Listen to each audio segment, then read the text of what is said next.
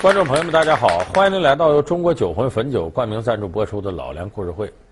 中国人说到这个夫妻相处之道啊，有那么句老话，叫“嫁鸡随鸡，嫁狗随狗，嫁根扁担抱着走”。当然了，这是过去封建社会啊，大伙这么认同。为什么呢？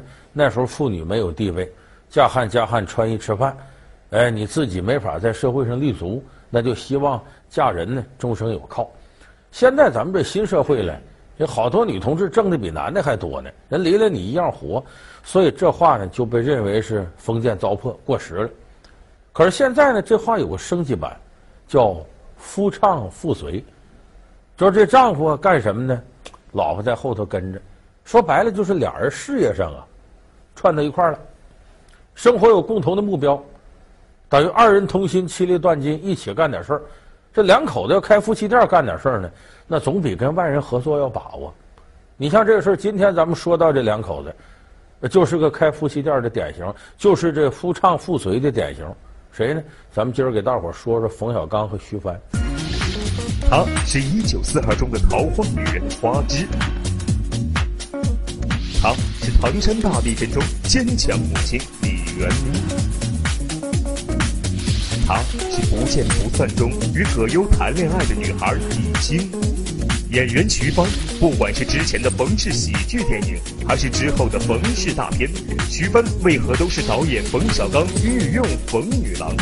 是因为徐帆的不俗演技，还是两人的关系夫妻？本期老梁故事会为您讲述徐帆夫唱妇随的别样人生。冯小刚大家熟悉，中国三大名导之一。徐帆呢，是优秀的女演员，现在呢接近人到中年了，由原来花旦的角色转成青衣，而且这演戏的应该说水准呐越来越精深了。他俩当初走在一块儿的时候呢，很多人也不理解，说你看徐帆长得多漂亮，有的人说我看徐帆一般，这我说我的体会啊。这个演员呢，要在屏幕上非常漂亮的，他不见得在现实生活当中漂亮；要在荧屏上看着觉得一般的，有的在生活当中特漂亮。咱们这么说吧，你像徐帆，像陈红，就陈凯歌的夫人，这两个人在生活当中非常漂亮。你说周迅，在电视上光彩照人，可是在生活当中呢，显得小点又瘦又小的。所以你看，要不说导演人这个眼光，人不看那上面，人就挑实际的来。其实徐帆在生活当中大美女，所以有人说，你看徐帆这么漂亮，冯小刚也长那样啊？你说这不一朵鲜花插到那啥上面了吗？有人这么说。其实这话呀，不适合人这两口子。徐帆为什么肯在事业上？冯小刚的片子，徐帆经常去演去，甚至都成了这个冯女郎了。在这个事业上，在家庭上，徐帆对冯小刚的认同感是很强，谈不上崇拜吧，但有起码的这种认同感，愿意追随他干点事儿。当然，这个夫唱妇随呀，他不容易。为什么不容易呢？这拍电影有的时候深一脚浅一脚，很困难。你咱不拿远的说，咱拿眼前的说，这个去年有个电影叫《一九四二》，不少朋友都看了。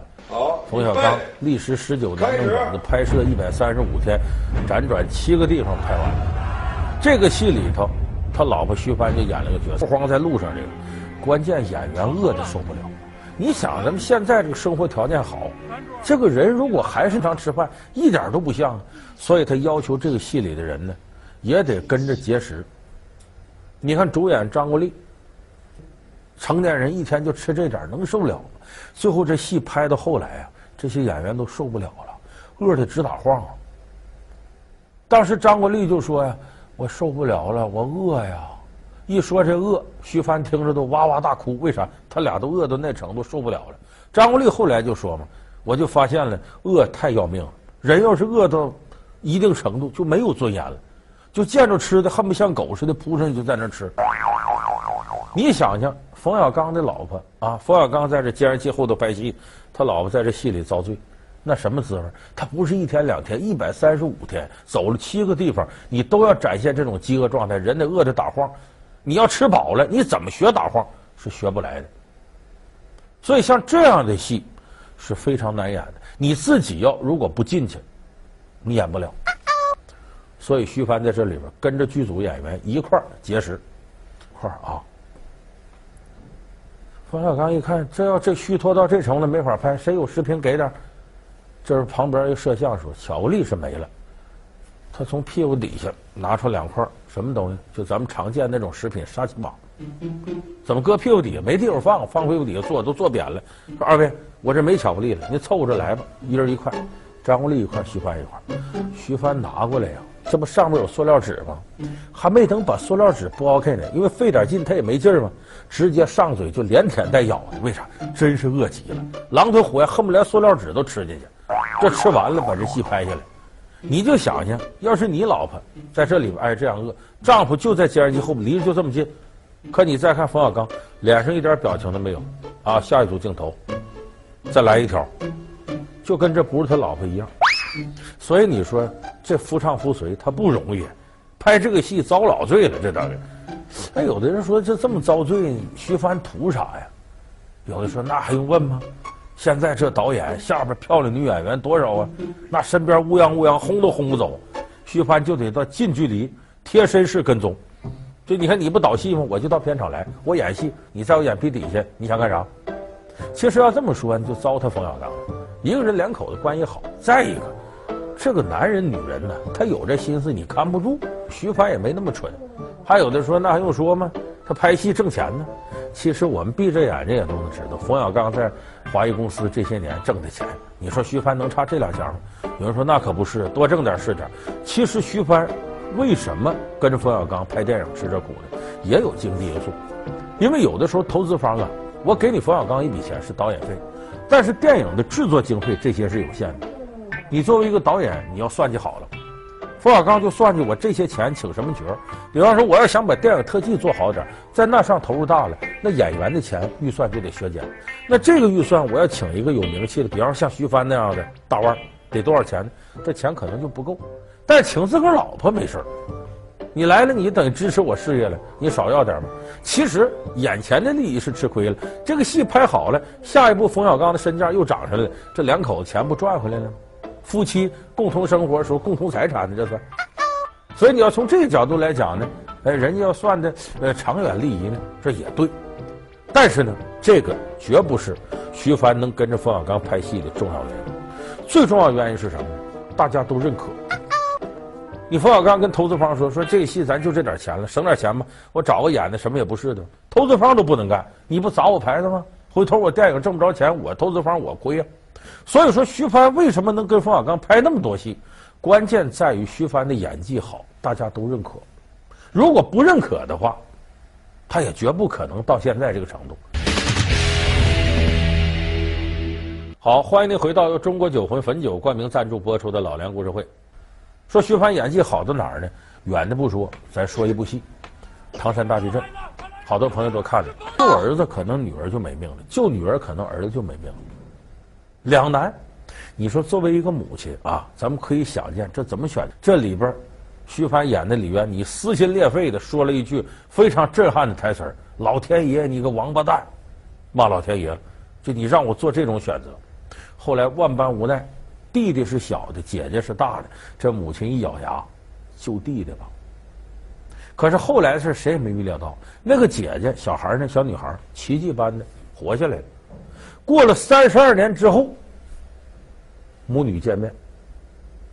这时候，作为母亲的李元妮呢，还依然沉浸在呢放弃女儿生命的这种内疚和忏悔当中，没走出来呢。徐帆怎么处理？冯小刚不管。冯小刚相信自个儿老婆，他把张静初叫到跟前儿，说：“这戏你记住，你不能哭，为啥呢？你当年你母亲不要你了，救你弟弟了，你怎么着对这个当娘的有点怨恨？再一个，这么些年没见面，你说你跟他能亲到哪儿去？所以无论你这母亲有什么反应，你不能哭，你得把那种冰冷、抗拒、隔阂这种感觉演出来。”哎，张静说：“行行，导演，我就按这来，开始进人物。”那边呢，冯小刚不管徐帆，徐帆自己揣摩。到这场戏的时候，本子里没有徐帆跪下，这怎么跪下了？还把张静初弄哭了。导演再三告诉他不能哭。可这时候一看冯小刚没吱声，接着走这戏。拍完了，冯小刚直鼓掌，好好好，太对了。对在哪儿呢？作为一个母亲，这时候他是很不称职的，女儿的命都不救了，可是又无奈，你说他怎么办？这人心情就跟我们平常话说，死的心都有。一见着女儿，他要忏悔，扑通跪下了。这种极端的行为，恰恰是极端心情的反应。而他这一跪，你就想想，张静初纵有千般恨母亲的心思，一看他这一跪，他瞬间就体会到母亲的无奈啊，血浓于水啊。他能不为之感动吗？作为女人内心最柔软的部分，被母亲给撩拨到了。所以张静初现场也入了戏，控制不住，歘，演最打动我们内心柔软部分的这么一幕。我说到这儿，大家就明白徐帆对人物的这种把握，这可以说几乎到了戏精的程度。当然，我们说这是徐帆为什么能拍电影，但是这两个人夫唱妇随过程可不都是琴瑟和谐，有时候也闹别扭。别扭在哪儿呢？冯小刚是个戏比天大的人，就说我拍这场戏、拍电影，这是第一位的，其他事都排到脑后。这一戏比天大，有的时候啊，就展示的在这个关系上有点太大方。怎么太大方了呢？我跟你说一个事儿，你就明白为什么说他太大方了。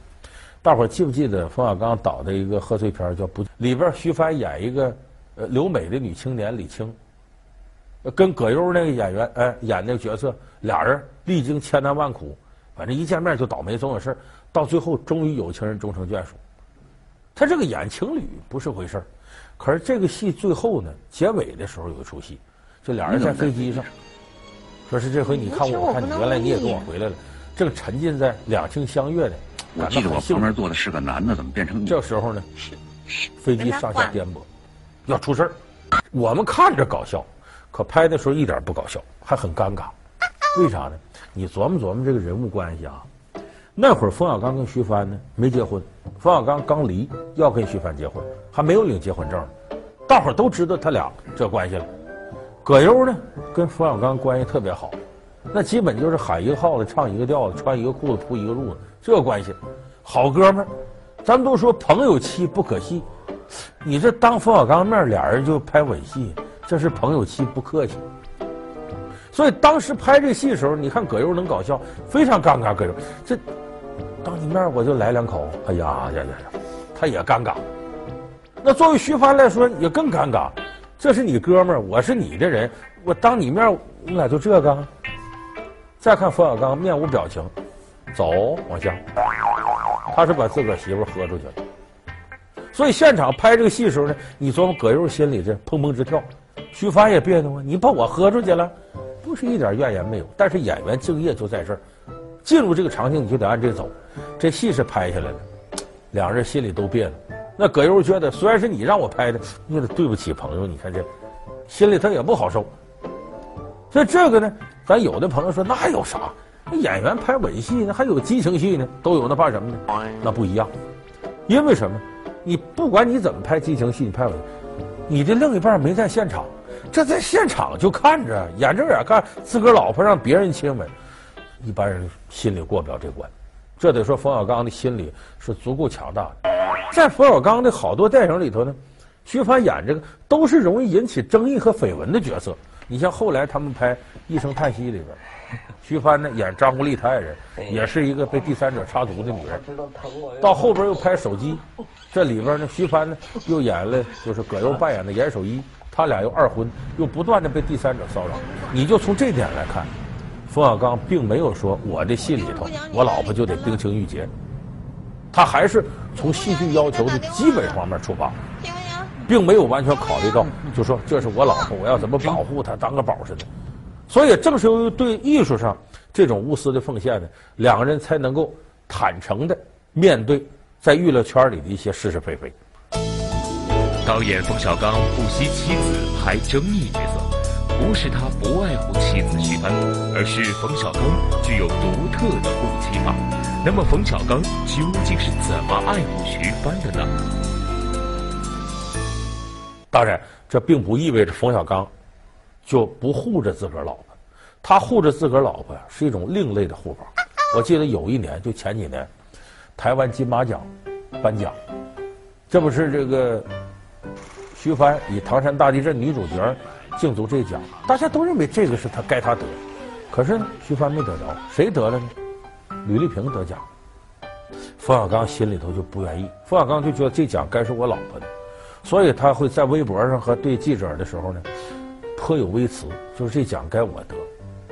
可是这时候一筐萝卜一筐菜，谁的媳妇谁不爱？你这说徐帆该得，一潜台词意思，吕丽萍怎么了？吕丽萍她老公不干了，谁？孙海英，孙大炮。说你看你这还，我老婆怎么了？我老婆就不该得吗？于是这两个人呢，当然我这么说，可能是以小人之心度君子之腹。我猜啊，你看后来冯小刚跟孙海英，经常有意无意在网上你说一句我说一句。当然，双方主要是对艺术的不同意见，但是这里头就不排除啊有一些搓火的成分。就我看你别扭，你看我来气，那这说明什么呢？双方对自己的老婆那都是爱护的，不是一家人他不进一家门吗？好，感谢您收看这期由中国酒魂汾酒冠名赞助播出的《老梁故事会》，我们下期节目再见。